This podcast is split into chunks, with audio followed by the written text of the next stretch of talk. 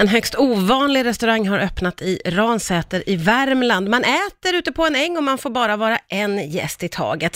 Linda Karlsson finns med på telefon. Du och din man Rasmus äger Bord för en. Hur kom ni på det här då? Ja, nej men vi, det var mest en praktisk lösning egentligen eftersom mina föräldrar som är eh, över 70 kom förbi och skulle hälsa på. Och eh, vi släppte inte in dem utan vi eh, visade dem istället runt huset där vi hade dukat upp ett bord eh, för två då den gången. Ja, ja, ja. um, och så serverade vi dem genom eh, fönstret. Så ja, men det var, det var så att vi skulle kunna ha lunch med mina föräldrar. Ja. Det var så den kom till. Men du, sen då, eh, så blev det en restaurang av det här och bordet står ute på en äng. ja. Och, och ta mig igenom en middag. Hur kommer maten dit?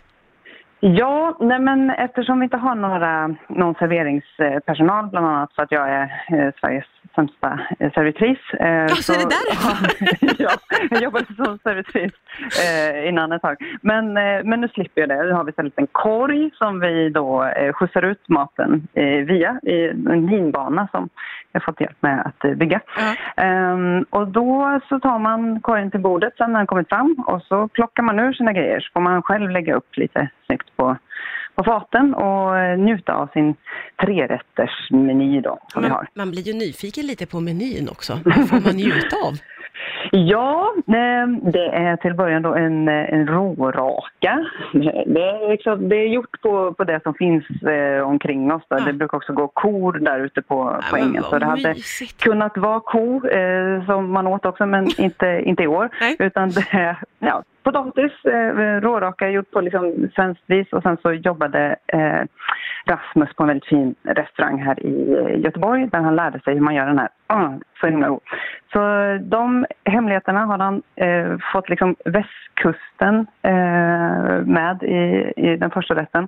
Sen har han inspirerats av Barcelona eh, i den andra rätten där Jaha. vi har majskroketter och vi har eh, svartrot och det är, eh, ja det är en, nu är jag så van att säga den på engelska, det låter Jaha, lite då. skrytigt men det var så många som har velat Men det, låter, här. det låter ju väldigt smarrigt och eh, Rasmus har ju jobbat, som du sa då, på fina krogar och bland annat med Leif Mannerström vad jag förstår. Så- Ja, ja, fint, precis. Han, fint. Mm, mm, ja, väldigt fint. Så. Ja. Men du, eh, det här med att äta helt själv, det känns ju lite ovanligt. Varför inte två med lite distans?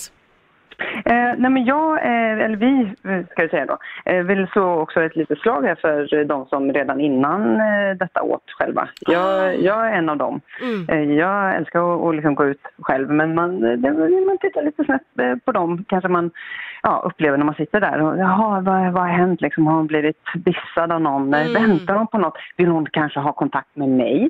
Kan eh, någon få för sig och liksom vilja komma fram och Ja, kypa ett extra glas vin eller vad det kan vara. Mm. Ah, nej, jag vill, vara, jag vill vara för mig själv. Ja. Det händer ju mycket i det också. Vi ställer en massa frågor till eh, den vi äter middag med. Men ställer man samma frågor till sig själv? Ja, det, det får man se då när man sitter här på en äng.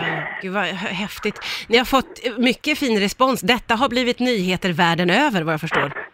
Ja, jo, nej men det är väl inte så mycket positivt att, att prata om just om man ska ha någonting som har med corona att göra också. För det här, det här blev ju eh, i många medier världens enda coronasäkra restaurang då, Mm. menades det. Och det, det, ja, men det är en fördel. Man slipper sitta och tänka på, på att någon är för nära i alla Ja. fall under hela middagen. Onekligen. Ja, och det är ingen, det är, ja, det är en coronanyhet som inte har med död att göra. Nej. Som inte heller serverar några djur utan det är helt vegetarisk meny. Ja, eh, väldigt, väldigt roligt koncept och inspirerande måste jag säga. Linda Karlsson, tusen tack för att du tog dig tid och pratade med oss här på Rix FM. Tusen tack för att jag fick vara med.